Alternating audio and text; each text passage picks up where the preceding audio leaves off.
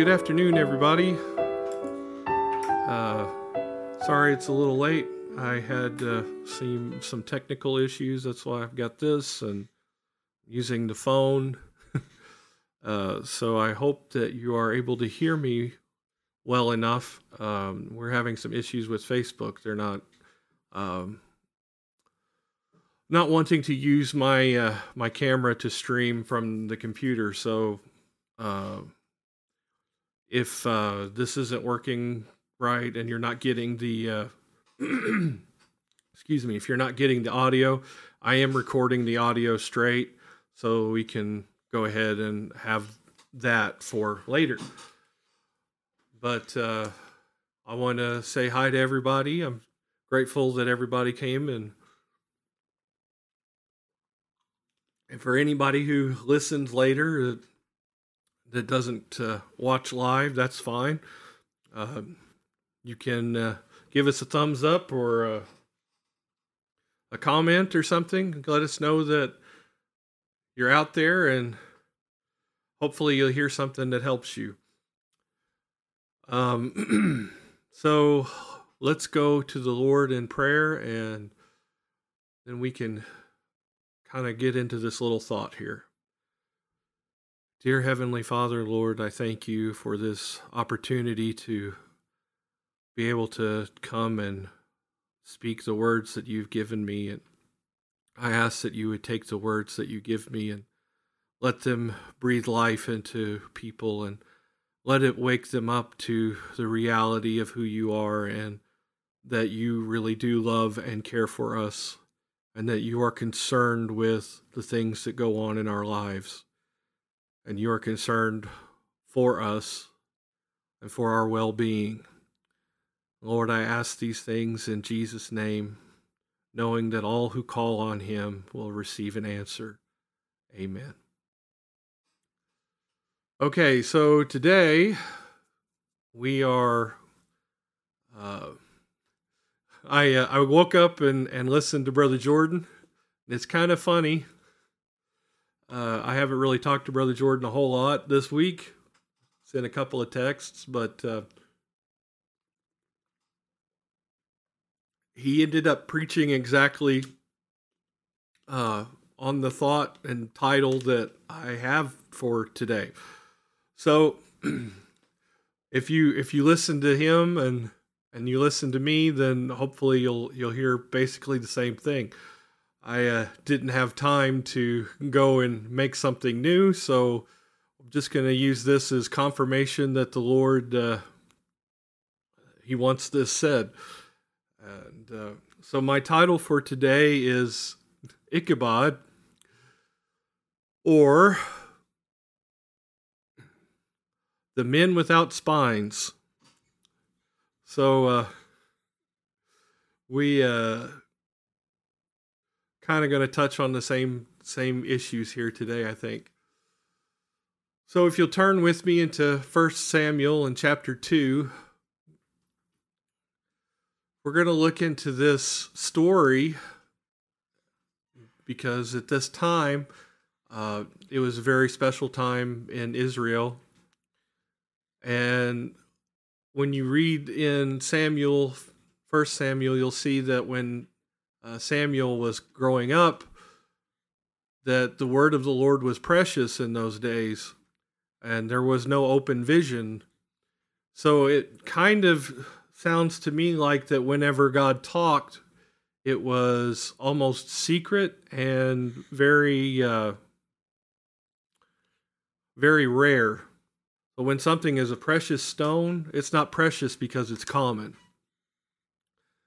You know, if if diamonds you could go around and pick them up off the ground everywhere like limestone, then uh, they wouldn't be worth as much as they are.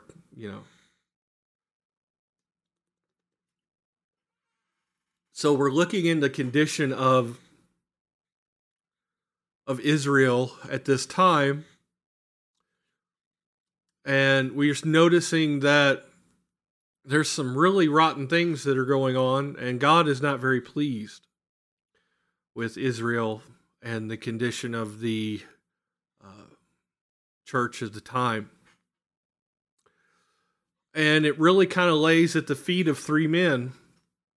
And most people will tell you it lays at the feet of two men, but really, when you look at it, you see that uh, there's another one that could have done something and he didn't. And you see the consequences of his inaction. So if you just look at uh, verse First Samuel chapter two and verse twelve, it says, "Now the sons of Eli were sons of Belial, and they knew not God." And this is really the preface of what is being started here, and really the root cause of all the problems in Israel. So you see that these two sons of Eli and we're going to learn their names. They were men that were in control of the temple, but they didn't know the Lord. And they did not do the things that the Lord wanted. They were eating the sacrifices, they were taking money from the people. And uh, later we find out they were doing some other things. So if you uh, skip down to verse uh, 22, we're going to see this third man's issue. It says, Now Eli was very old and heard all that his sons did unto Israel, and how they lay with the women that assembled at the door of the tabernacle of the congregation. And he said unto them, Why do ye such things? For I hear of you evil dealings by this people, by all this, people. Nay, my sons, for it is no good report that I hear. Ye make the Lord's people to transgress. If one man sins against another, the judge shall judge him. But if a man sin against the Lord, who shall entreat for him? Notwithstanding, they hearken not unto his voice, for of their father, for the Lord would slay them. Now, when we look at this, we see that they didn't hearken unto their father's voice, not because the Lord was going to slay them, because they knew that. It's because the the story is telling that the Lord was going to slay them. he was going to take them out because they were given chances to correct their wrongdoings. And you see here that they were even having relations with the women that assembled at the tabernacle. And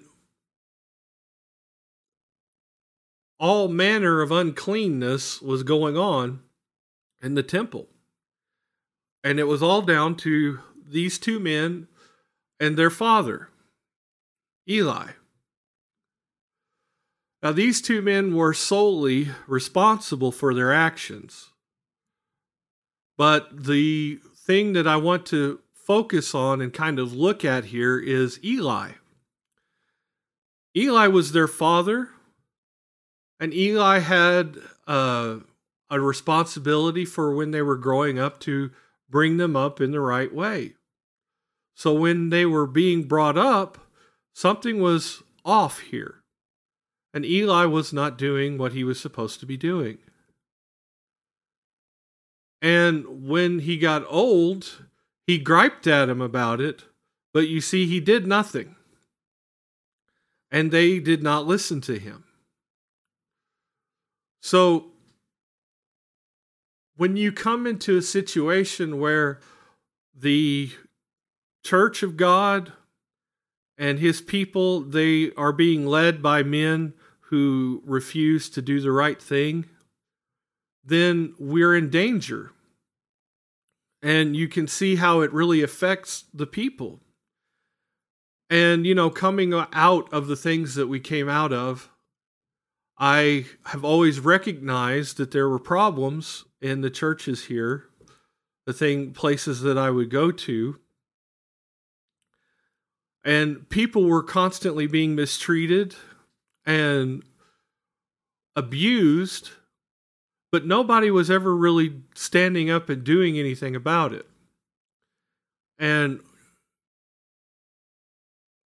if someone would stand up and say something about it and bring it to the attention, it was immediately thought and told that this person was obviously in the wrong for saying anything. Because there's a problem, there's a thing in uh, abusive relationships and abusive churches is that if you point out the problems, you become the problem. And I don't know how many times I've been I've heard of people pointing to an issue and then they would hear uh well, I'm I'm just a troublemaker. Well, they're just troublemakers. They're causing trouble. They're rocking the boat.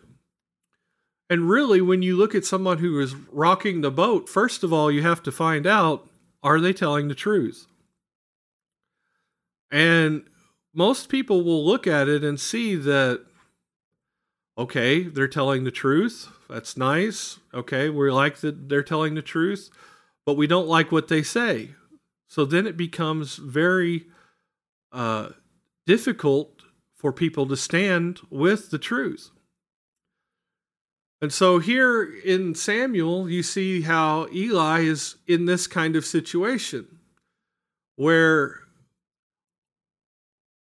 I can see that he would hear about his sons and he would throw it aside and say, oh, okay, well, whatever. Yeah, you're just a troublemaker. You're just an angry person. And later it would come about, more people would come and talk to him, and more people would come and talk to him and then then he says, here he says, For I hear of your evil dealings by all this people, not just one here and one there, but there is a report that has gone out by many, many people that your your dealings are bad and your conduct is terrible. And growing up and noticing things and hearing people's talking and their stories, I started to hear a theme. And when I would start to hear this theme, I started to notice things. And then when I started to notice things and say things, then I became the troublemaker and I became the boat rocker and all I was doing was noticing the problem. But you see, in systems where corrupt men are in control, anyone who points out the corruption, they are the problem. So I was watching all of these things unfold, and I was seeing children being molested and uh, seeing women being abused and children being abused. Quite, it was quite common to see children abused, and no one was doing anything about it. No one was saying anything about it. No one was standing up and saying, uh, "This is wrong." In fact, I would hear messages to the contrary that people would get up and say, No, you have to stay with this person. You have to work it out. If you're a true Christian, you're going to make this work. You know, because, and you would hear stupid things like a, uh, a kind word turneth away wrath. Like it's our, our issue to make the ones that are abusing people to make them feel good.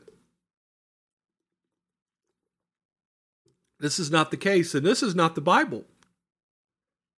This is not how God wanted things to work in His church. So if we continue into verse 34, between this time, you see that God has come and given a warning to Eli. And in verse 34, he says, And this shall be a sign unto thee that shall come upon thy two sons, on Hophni and Phinehas.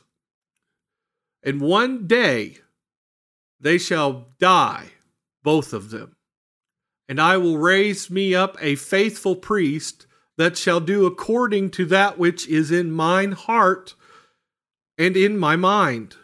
And I will build him a sure house, and he shall walk before mine anointed forever. Now, when you look at this, you see that God has come and told Eli and said, Listen, we can't have this anymore. Because evil will only be allowed to rule for a season before God comes and he establishes a new priesthood. Just like when uh, Jesus came in Isaiah, it says, I, I come and do a new thing. I'm doing a new thing now. The old way is not working. The old way is not a way to salvation. So the new thing is a way to salvation. And the new thing is Jesus Christ. So here you see, and if you read this whole story, you'll see that the people that he's talking to,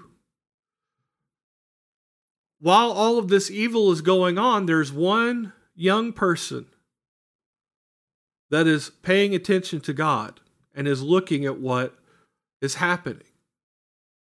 And he is a servant to God and he's been called by God. And I think that it was it's very interesting that he was the young one. And when I growing up in what I grew up in, the young preachers were preached against. The young people were not uh, smart enough, and they weren't they weren't able to be used by God. So whenever you look at this, you see that God has a people that He can use, and He picks young-minded, tender people. Because the young minded can be used of God. The young minded, and notice I say young minded and not young people, because you can be an old person and have a young mind. When you have a young mind, your mind is open. It's like a sponge and it absorbs so many things. And when you're young minded in the Lord, you are ready to absorb whatever it is that He wants done and whatever it is He is saying. So, what He says to people, they do. And an old minded person, they're stuck in their ways. They're, they're, they've done it this way, they've done it this way, and they've done it this way until the time comes where they can't do it any other way. And when they are shown the error of that way, they they rail against it because they can't do it any other way. Because they've allowed their mind to grow old and not listen to God anymore. And I really liked what Brother Jordan had to say because he showed a picture of a rearview mirror. And if you're focused on the rearview mirror in your car, the picture in front of you, the road, is blurry. You you're not focused on the road that's coming ahead. And what's going to happen?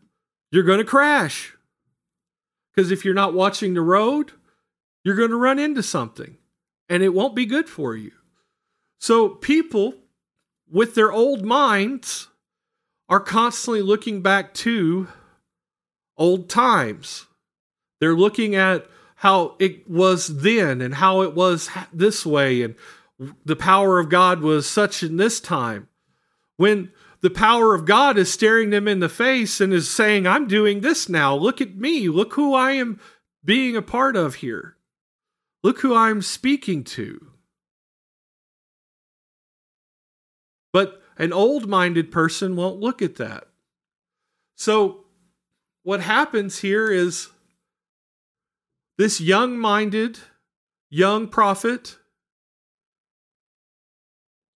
God says, I will raise me up a faithful priest that shall do according to that which is in mine heart. See, he will do my will and in my mind. So he this young mind will know the mind of God. So when you look at the issue here in Samuel, it's that they got complacent in the condition that they were living in. So that when the time came that God would say, uh, we can't live this way no more. I'm not I'm not being a part of this. You're not focused on me anymore. They continue to look at the rearview mirror. And let me tell you something about the rearview mirror. It's backward. It's distorted. When you look into a mirror, it's a reverse image, right? That's why when you see yourself on camera, you don't recognize yourself sometimes because you're so used to looking at that reversed image in the mirror. So if you're focused in the mirror, number one, you're not looking ahead, you're looking backward, and you're seeing the past in a distorted view. So a lot of these people that I grew up with were pointing to a man and saying, This is where God's glory was. Oh, it was such an amazing time then. And this man it wasn't amazing. This man was nothing, really. So, also, when you look in the rearview mirror, it is a very small picture. You're only focused on a certain section of the road behind you. So, when you're looking forward, there's a whole world out there in front of you that is going on. So we need to be Christians that are focused on what's happening now and what's coming down the road. So to be present in the now, we need to be present with God because God is not the God of the past. God is the God of the living. God is the God of now and of the future because there is hope in our future. There is life in our future. So when you take this in the right perspective and you have a now relationship with God, you are having a true relationship with God. Because if you try to have a relationship with someone in the past and everything that you love about them, you talk and you talk to them and you pretend like it's in the past, that they've never done anything good for you now that you oh remember the days when we did this? Remember the days you were so wonderful then? That person's going to get tired of being around you. They're going to start saying yeah but what am i doing now? What's good about me now? And that's the same with god. So if we continue you read down this story and you read in uh, chapter 3 and into 4 and we're going to move to chapter 4 1 samuel 4 and chapter 12 or verse 12 i'm sorry. And when we come to this there's been a terrible thing that happened. They've gone out to war with the philistines. And the philistines are the big bad people in the bible uh, for Israel at this time. Remember, the Philistines is where uh, Goliath came from. He was a Philistine. So, and this was before that time. So there was this great rivalry between the two nations, and the Philistines were really uh, godless barbarians that wanted to destroy Israel.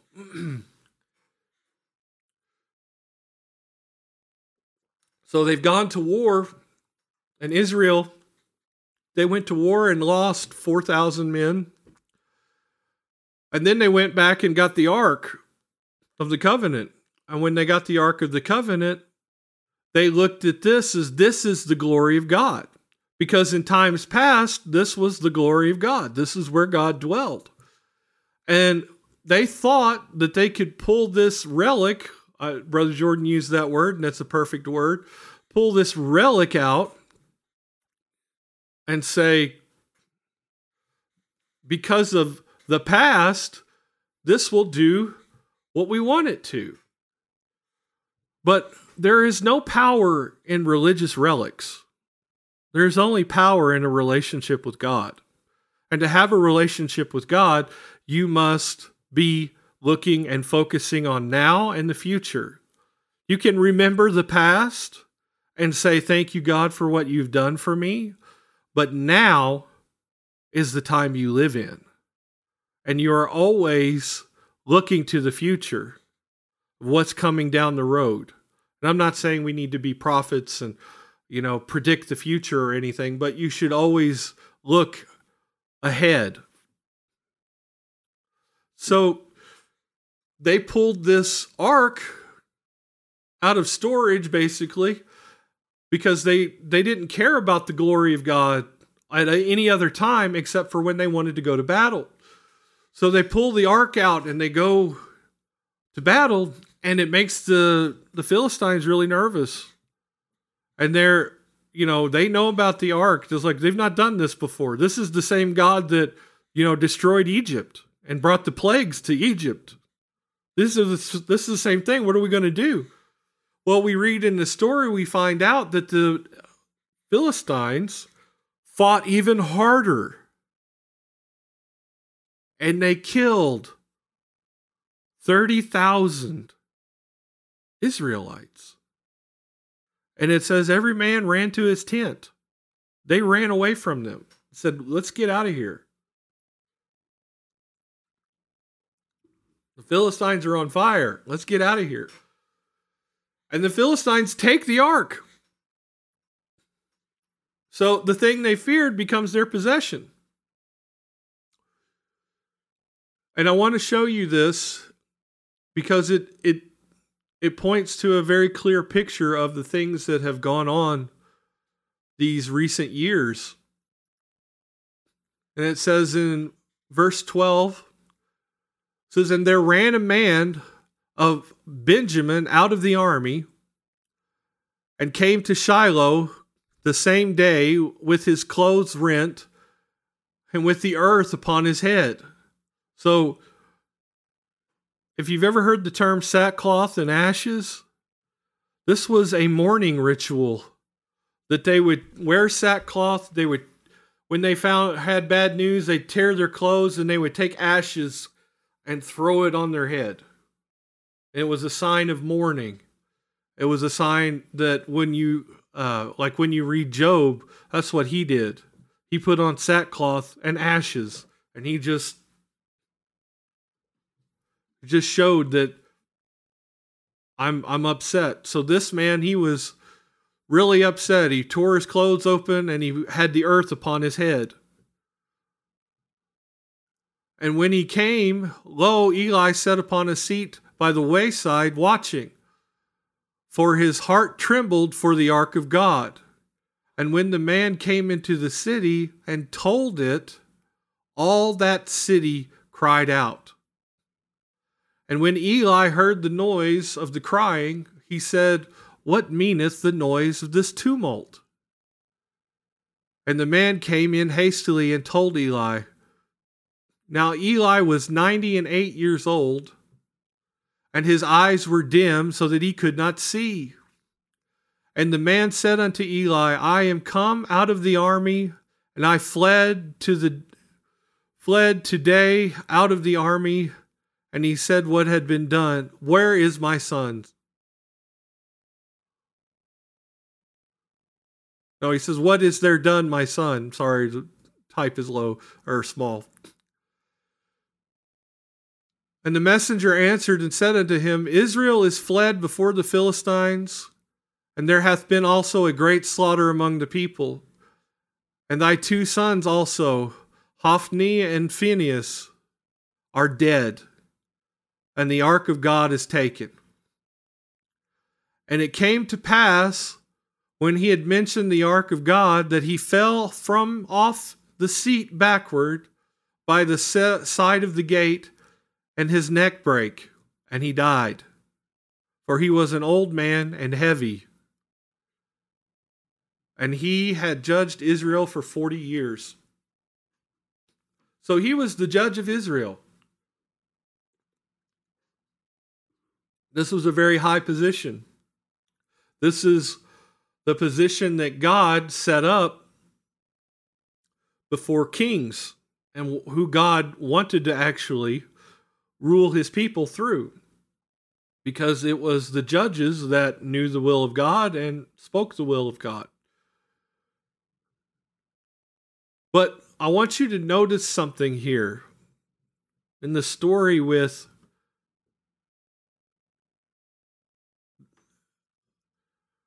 Eli's sons.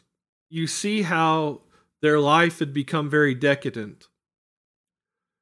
And they were eating the fat of the sacrifices and raw meat and all of these things and calling the people to come and do the stuff that they were, weren't supposed to be doing.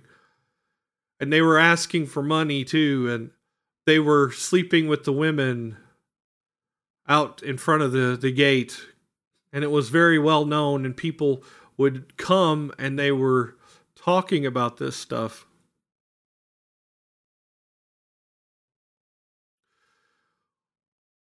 If you pay attention to what Eli here, their father, notice that before we started this, I said this laid on three people, not just the two sons, but Eli also. If you look at how they describe Eli here, he was an old man, was 98, almost 100 years old and he was very heavy. Now, it was not common for people in this time to be heavy people. I'm a heavy people. At that time, and especially in the Dark Ages, people got heavy because they were wealthy and they were eating good food and they were eating a lot of it. And the uh, I think that they called gout the the uh, affliction of kings because to in order to get gout you had to be a king to eat that much rich food. So when you look at this, you see that Eli is not without fault here because he was partaking in at least we know he was partaking in the food offerings because he was a heavy old man. And also that he fell over and died. And we we see that he fell over and died not because of the news about his sons, he was expecting that, but that the ark had been taken. Now I believe that there was inside of Eli that he was a good man, that he understood the calling of God, and he had heard from God before. He had even done the will of God before. But he did not put God first. He put his sons first. And we see this because of the story and how his sons were allowed to act. Now, we talk about, I talked about old men and old brains and old minds. When you have an old mind, like Eli's, I, I love how God narrated this and said that he fell over and broke his neck. Well, the neck is a part of the spine.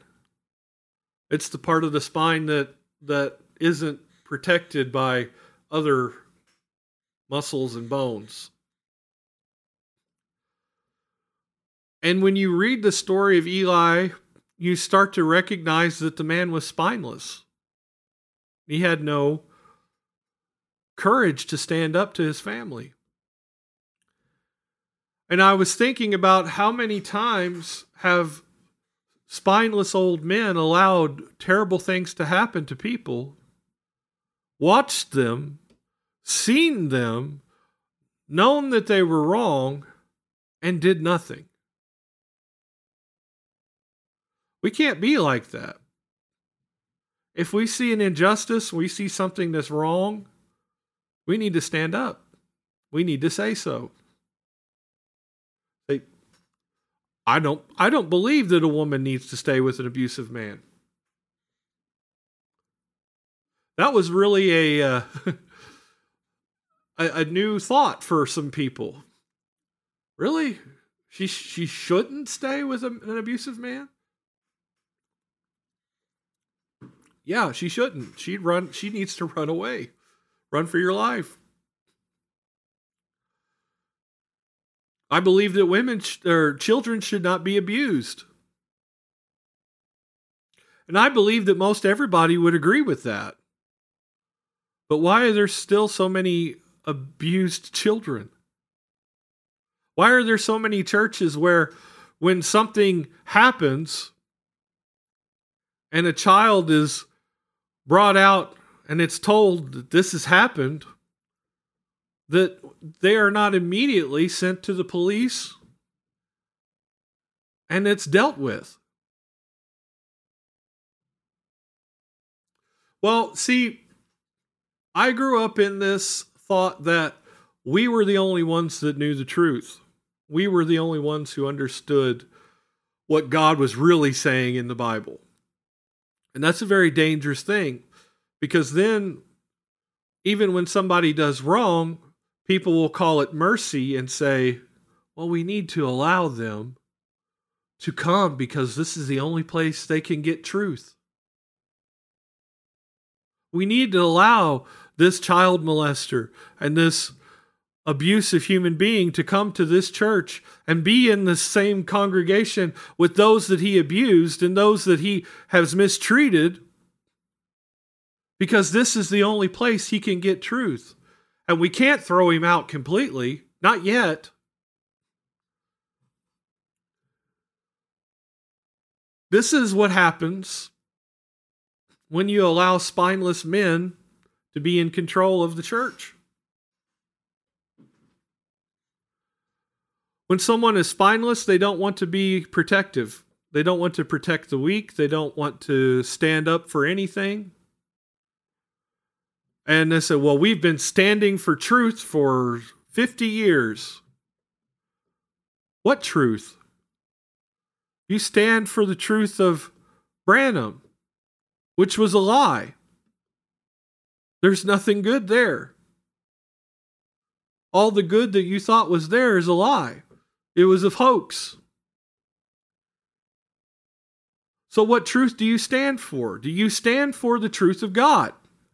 Because if you don't, you're you become those people in Romans chapter 1.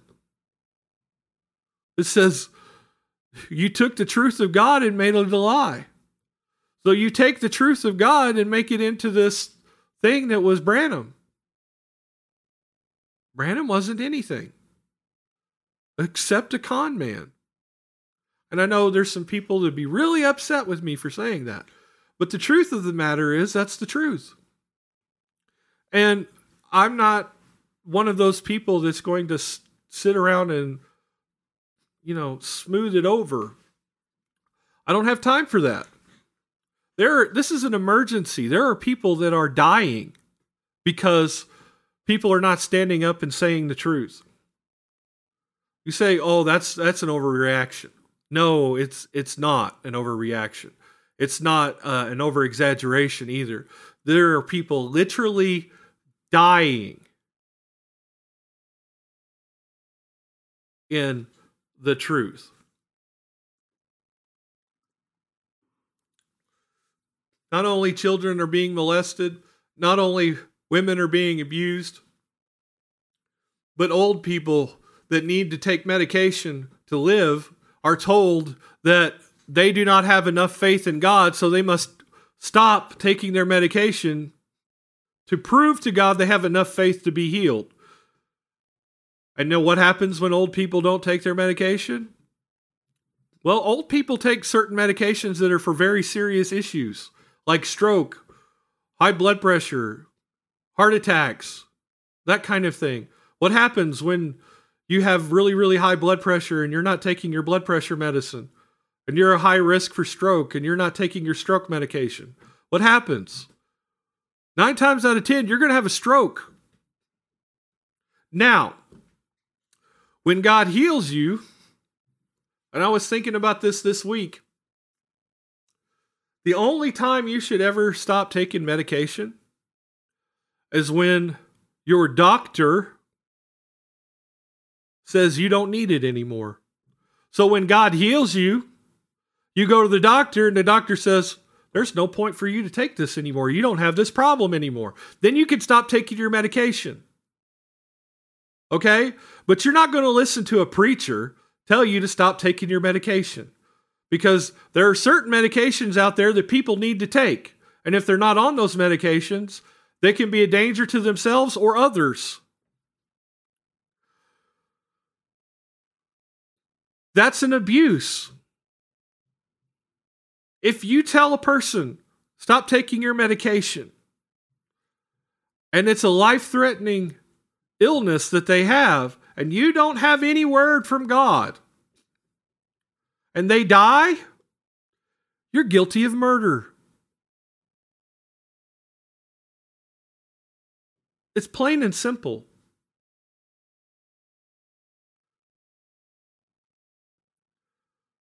Say, Jesse, this got really dark. It's a very serious problem. It isn't just the people that talk bad about you. That's terrible. People shouldn't talk bad about each other, especially not children of God. Children of God don't talk bad about each other. It's not like in natural families where sometimes you just you hate your brother because you, you know, they're annoying and you can be mean to them and whatever. That's not the family of God. That's not the family of God is a supernatural family, not a natural family. Yeah, you might have arguments and you might have disagreements, but you can have an argument and a disagreement with love still still be there and no one gets injured and hurt. Jesse, you just say these things because you you're mad. No, I'm not mad. I'm angry. There's a difference. Yes, I'm angry. Well, that that just proves that you're not a good Christian because Christians don't get angry. Well, if you read the Bible, there's a scripture that says, anger and sin not. So you can get angry. What's the sin part? The sin is the lying, the sin is the backbiting, the sin is the tale bearing. But it's not bearing a tale if you're telling the truth. So you can be angry about what's going on and even look angry about what's going on and tell the truth, and it's not a sin. Say, well, Jesse, you're just making excuses for yourself. I don't have to. The Bible made my excuse for me. And I don't have to I don't have to worry about what you think.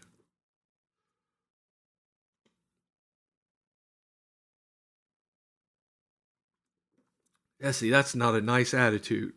Don't worry about what other people think. Hmm. No, you're you're just worried that I don't care what you think. I love you. Let's get that out right here out in the open.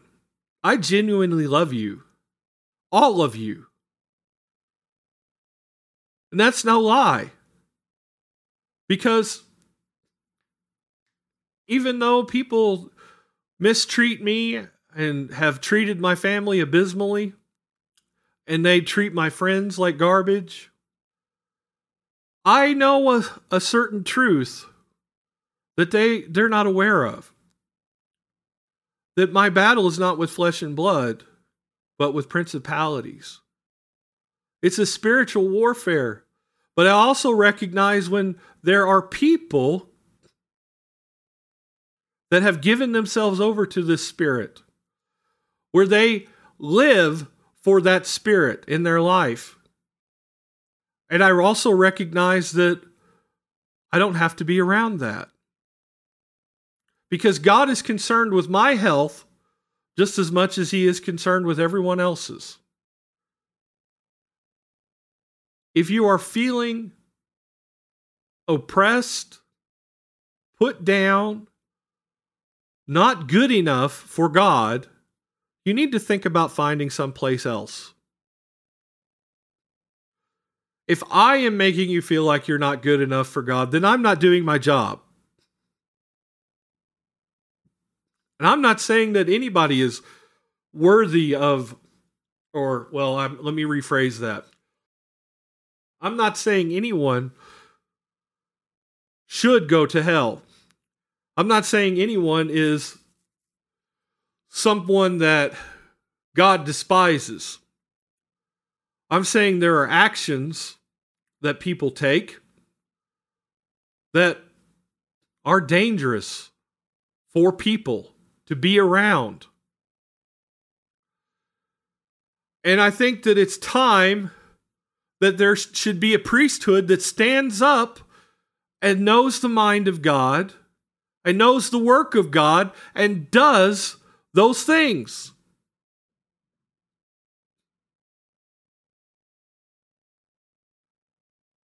To, because you know we looked at First Samuel chapter 2 and verse 35 he says and I will rise up a faithful priest that shall do according to that which is in mine heart and in my mind and you know what it is? It says, He will build a sure house out of him, and he shall walk before his anointed forever. What, what a faithful promise from God. If you will stand up and be faithful to the Word of God and the Spirit of God, the life of God, the character of God, if you are faithful to those things, that he will make you a great house, a strong, sure house, a dwelling place that people can come to and find refuge. See, that's what church is supposed to be. Church is supposed to be a place for people with problems to find answers. It's not a place for people with superiority complexes to think they have all the answers and to tell people that they're not good enough to know the answers. So, well, if you don't believe Brother Branham, you weren't meant to believe Brother Branham. You know what? There's some truth in that. I wasn't meant to believe Brother Branham. I wasn't meant to believe a lie. And if you don't think what he did was a lie, do your own research. Go out there and look. I have held in my hands, my own hands, physical proof that the man was a fraud. Say, well, that's tough. This isn't just the internet, okay? It's on the internet. But sometimes you look at the internet and you say, oh, okay, well, that's this and that's that. And, you know, anything can be said on the internet. But when you hold in your hand the man's handwriting, the physical evidence that this is the way he thought. You can't ignore it. So let's stop looking at a distorted and disgusting past and let's start looking to a glorious and faithful future with a priesthood that is willing to stand up for the right, to protect the weak, to be a sure house, a stable place for people to find refuge, and that will walk in the anointing of God. I'm not perfect. This is a fact that I am keenly aware of. And I don't say these things this way to make people think that I am better than anyone else. Because the truth is, and this is the truth, I did the same things.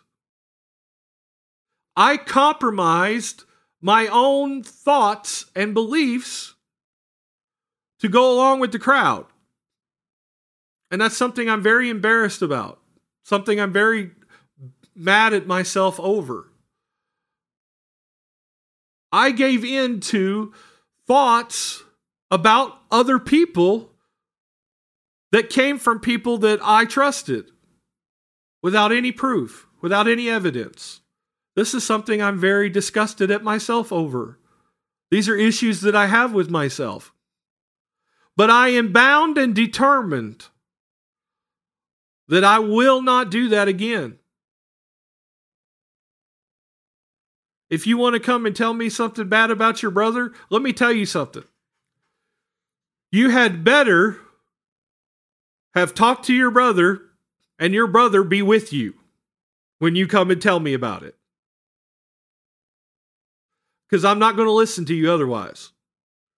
I will not go against the scripture one more time. So, well, you can trust me. I'm your brother.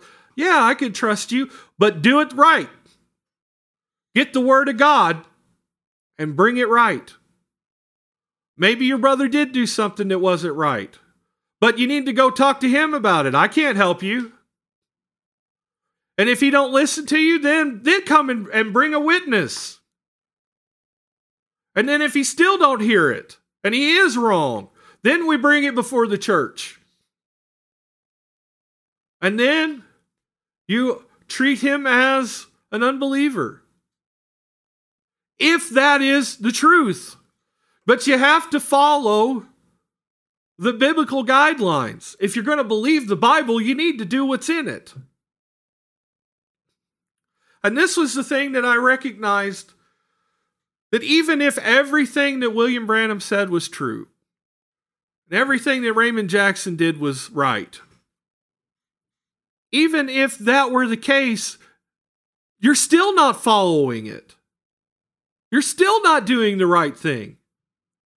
Because you make up your own rules, you make up your own way of doing things, you make up your own hypocritical system where I can do these things and the people I care for and like, they can get away with anything, but if I don't like you, then you're you're never going to be good enough.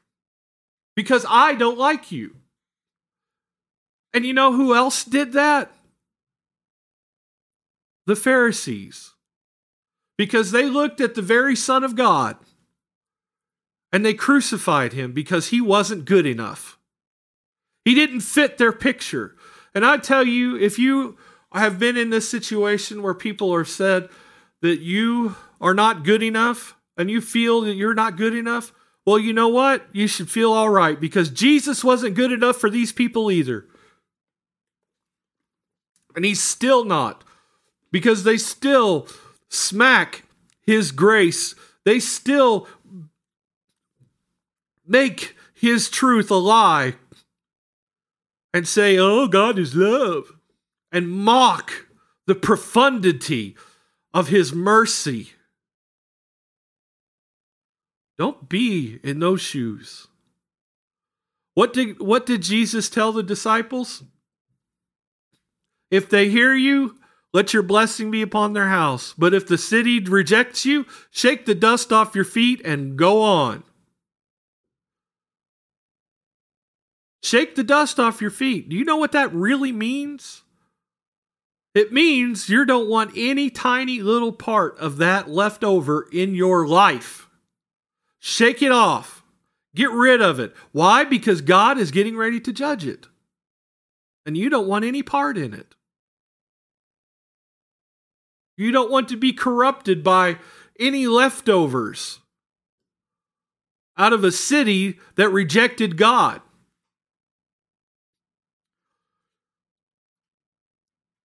And I want to take you to verse 19 in 1 Samuel. And I want to show you something because I said this many, many years ago. And I was criticized for it. And that's fine.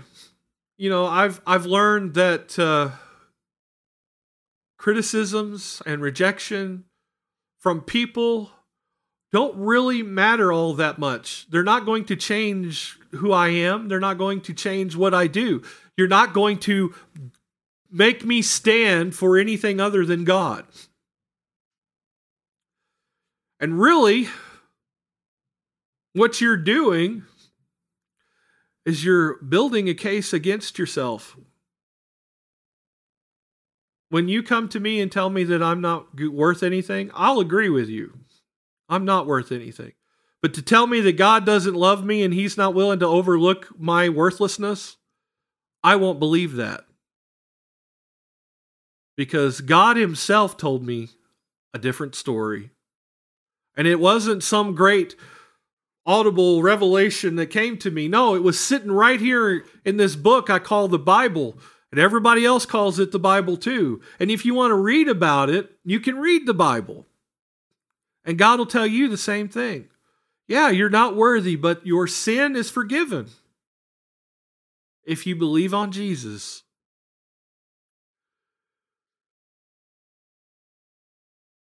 I like what Brother Jordan said today. I don't have the the the fancy PowerPoint stuff working yet. I still don't have my camera set up the way I want it to be.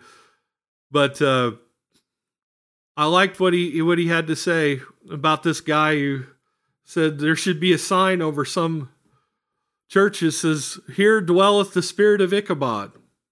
The glory of the Lord hath departed." And he had a sign up and says, "Sorry, we're dead." You know that's the truth. You walk into some churches and you can just feel death, spiritual death. It just oozes out of every corner and you know what happens if you stay in a dead church? You die. They'll either kick you out or kill you. They'll either conform you to be dead like them, or they will see that life dwells in you, and we can't have that in a dead church. And that'll make you leave. Oh, so they didn't get up from the pulpit and actually kick you out. Did they make your life miserable the whole time you were there? until you left, yeah, that's called kicking you out. Don't don't let them fool you. Oh, we never kick anybody out. We just make their life miserable so they leave. It's their choice. They could they could stay if they want to. Yeah. But I want to I want to point to this last bit of this picture here. It says and his daughter-in-law, we're talking about Eli's daughter-in-law, Phinehas's wife was with child, near to be delivered. And when she heard the tidings that the ark of God was taken, and that her father-in-law, her husband of and her husband were dead, she bowed herself and travailed, for her pains came upon her. What does that mean? She got, you know, she got so upset and stressed out that the baby came. And about the time of her death, see, she didn't make it either. The woman that stood by her said unto her, Fear not, thou hast borne a son. And she answered not, neither did she regard it. And she named the child Ichabod, saying, The glory is departed from Israel, because the ark of God was taken, and because of her father in law and of her husband. And she said, The glory is departed from Israel, for the ark of God is taken. Ichabod. The glory of God is departed. And I have seen that spirit come into churches. And it's a sad, sad thing because it starts to corrupt the lives of other people. They start to think that spiritual death is normal. When we serve a God of the living, we serve a God that makes miracles, a God that heals people legitimately. And it isn't up to how much faith they have. Yeah, you have to believe God. But I'm reminded of a woman who got healed in my presence. And the first thing she said is, I don't believe it. Well, then she she did she lose her healing? No, she's still healed, as far as I know. God doesn't care. When he heals you, he don't care if you believe him or not. I did it, whatever. That's like that's like saying to people that live on this earth, they say they're atheists. I don't believe in God. God doesn't care if you believe in him or not. He still made the thing you live on. He's not going to take that away from you right now. I mean, later he will. But that's their choice. So don't be be crazy. But listen. The spirit of God, the glory of God hath departed Israel. Because the ark of God was taken. The ark of God was the promise, the miracles, where his glory resided. It was taken from them. And how was it taken? Because spineless men did nothing. You understand what I'm saying to you? If you see something that's wrong, that people are being mistreated, and you know in your heart this is wrong, say something. Stand up. Get your spine in.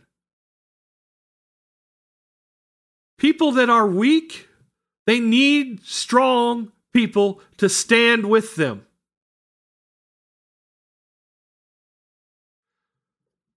You say, I, I don't know that I have the strength. I didn't either. I never thought of myself as a strong person. But I got fed up and I got tired of sitting by and watching people I genuinely love and care about being mistreated. And not just, oh, he said something nasty to me the other day. That's bad enough. Okay? If you said something nasty to your brother, uh, and and you don't feel like you need to go say, you know, say I'm sorry about it, then you need to go check your oil. Because you don't have the Holy Ghost. Because if I say something nasty, and it's happened, I'm not perfect. Remember, we talked about that. If I say something that's nasty to somebody, you know what happens? Immediately, the Holy Ghost starts telling me, Jesse, that was terrible. You're better than this. Go do something about that. Go fix it. Yeah. I've had to apologize in front of entire churches before to people that have treated me like garbage I had to apologize to them because I allowed their actions to make me hate them. And the Holy Ghost said, You can't have hate in your heart. Make it right. So I did. Did it change them? No. It changed me.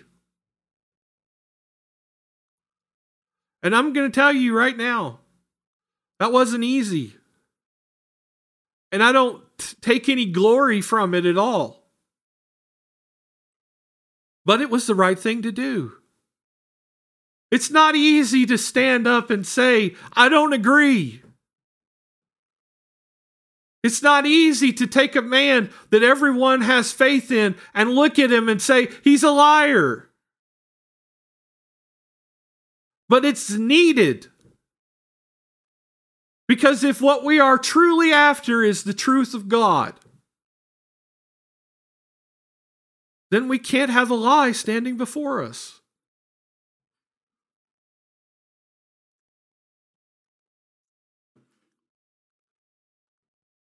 Ichabod. The glory departed, and it departed a long time ago.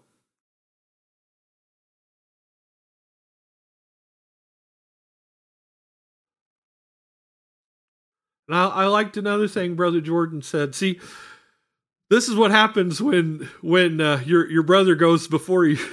he, he preaches on your stuff, and you go, "Oh, that's a really good point. I, I like that. I'm going to add that to mine." he said, This isn't normal. It's not normal. It, you know, and I've learned this in churches that you go to. If the Lord tells you, okay, I, I don't want to be in this church, or you don't need to be in this church, you need to go somewhere else, you get to still be close friends with the people in the church you left. That's not normal in my world. That's not been my uh, experience. My experience is if you disagree with me, you're abs- you're going to hell. That's all there is to it. Hey.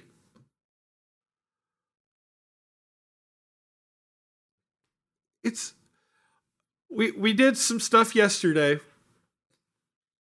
We spent most of the day with with my aunt at her house and we worked on helping her put her floor in. And we had a, a bunch of brothers and sisters come and get together, and we did that. And I sat back and I marveled at the love that was in that room. Yeah, we picked at each other. Yeah, we laughed and we had fun and and but there was so much love there.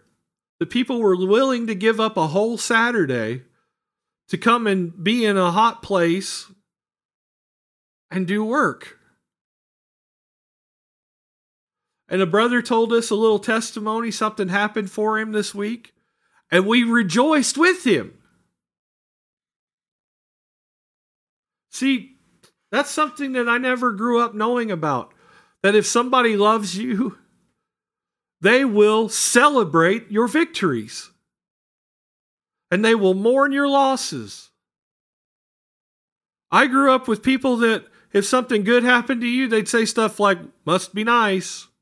Or, well, you don't need to testify about it because God does things for other people too. Jealousy. There's no room for jealousy in the body of Christ. No, the only thing that there's room for is this profound love that you have for one another. You love each other, you're not jealous. When you love each other, you're not sitting back and thinking,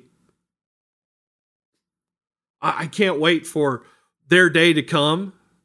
Unless you're de- they're thinking, here's your day's come, your ship's come in, let's go. No. Because a victory for my brother is a victory for me. God moving on behalf of my brother is a victory for me. He moved on my behalf because we're part of the same body. And I love my brother. And I want nothing but good things for him. You say, well, you just don't know. I do know. I know what it's like to be bitter. It's terrible. It's awful. It'll ruin your health.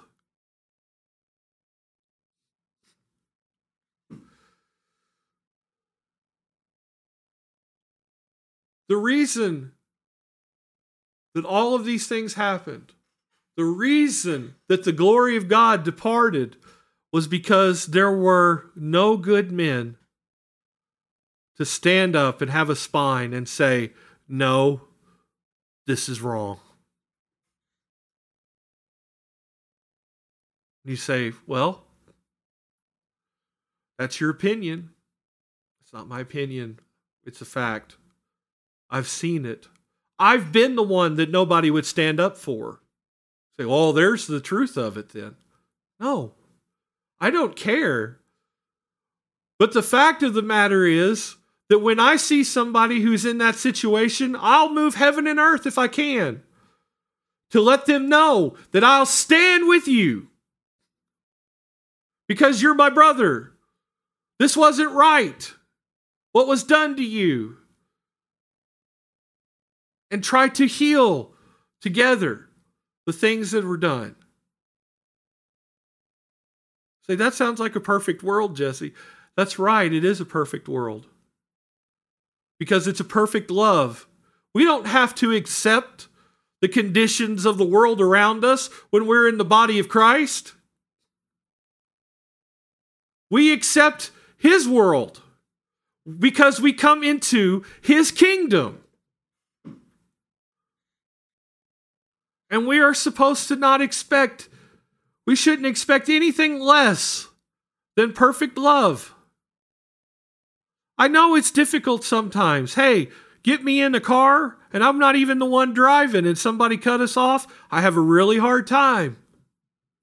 I have a hard time keeping that perfect love. But it's it should be our constant goal. Because the first thing that disappears when the glory of God fades and goes away is the love of God and the love for his people. And when that goes away, it's time to run. It's time to leave. It doesn't matter if they kicked you out or forced you out or you just decided, I don't want to be here anymore. When the glory of God's departed, when there's no point in going to a building, get out. Go find where God is. Look for his glory. Dwell in his glory. Find the people that are personifying Christ and be with them. Life is too short to be miserable.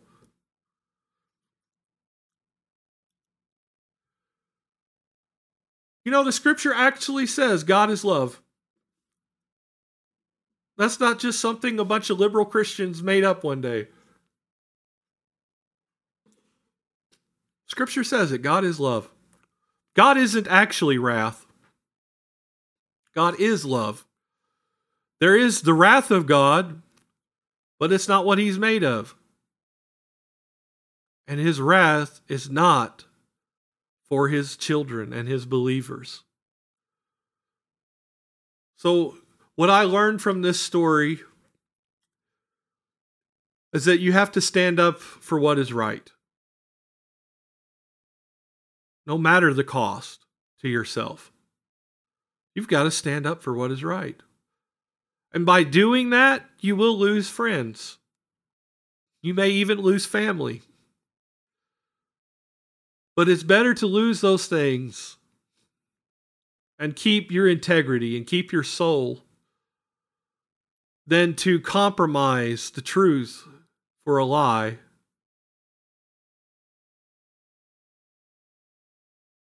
And gain people's acceptance. Because people are fickle.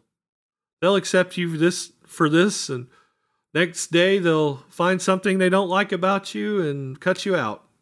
That's just how people are. And that's whether church, world, whatever, that's just people. But God isn't fickle. The truth is it doesn't change. What is righteous does not change.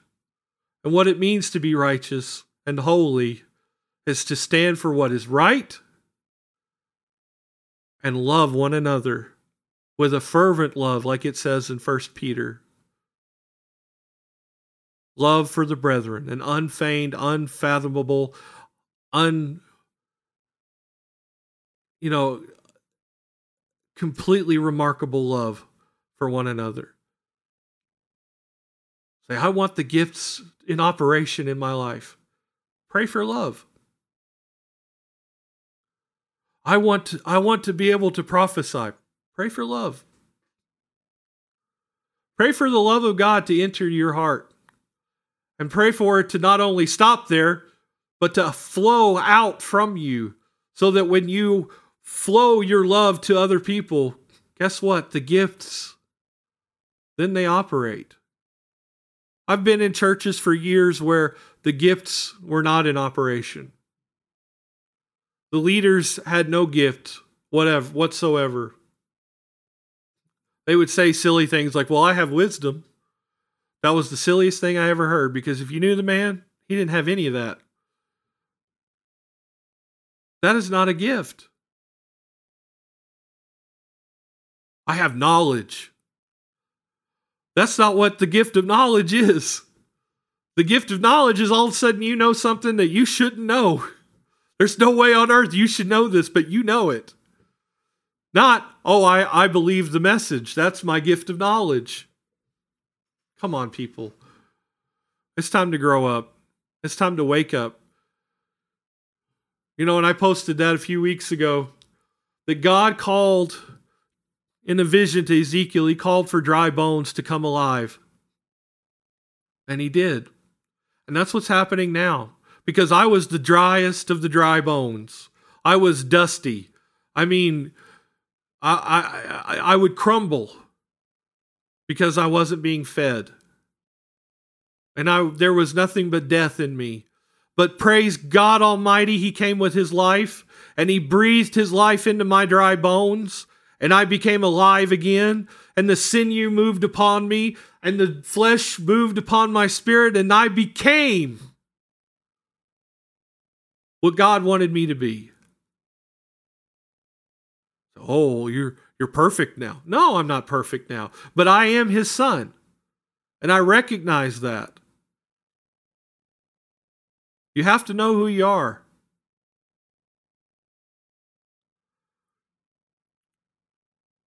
Is that the time? Okay. I'm sorry. Well, uh God bless you all. I hope that something helped.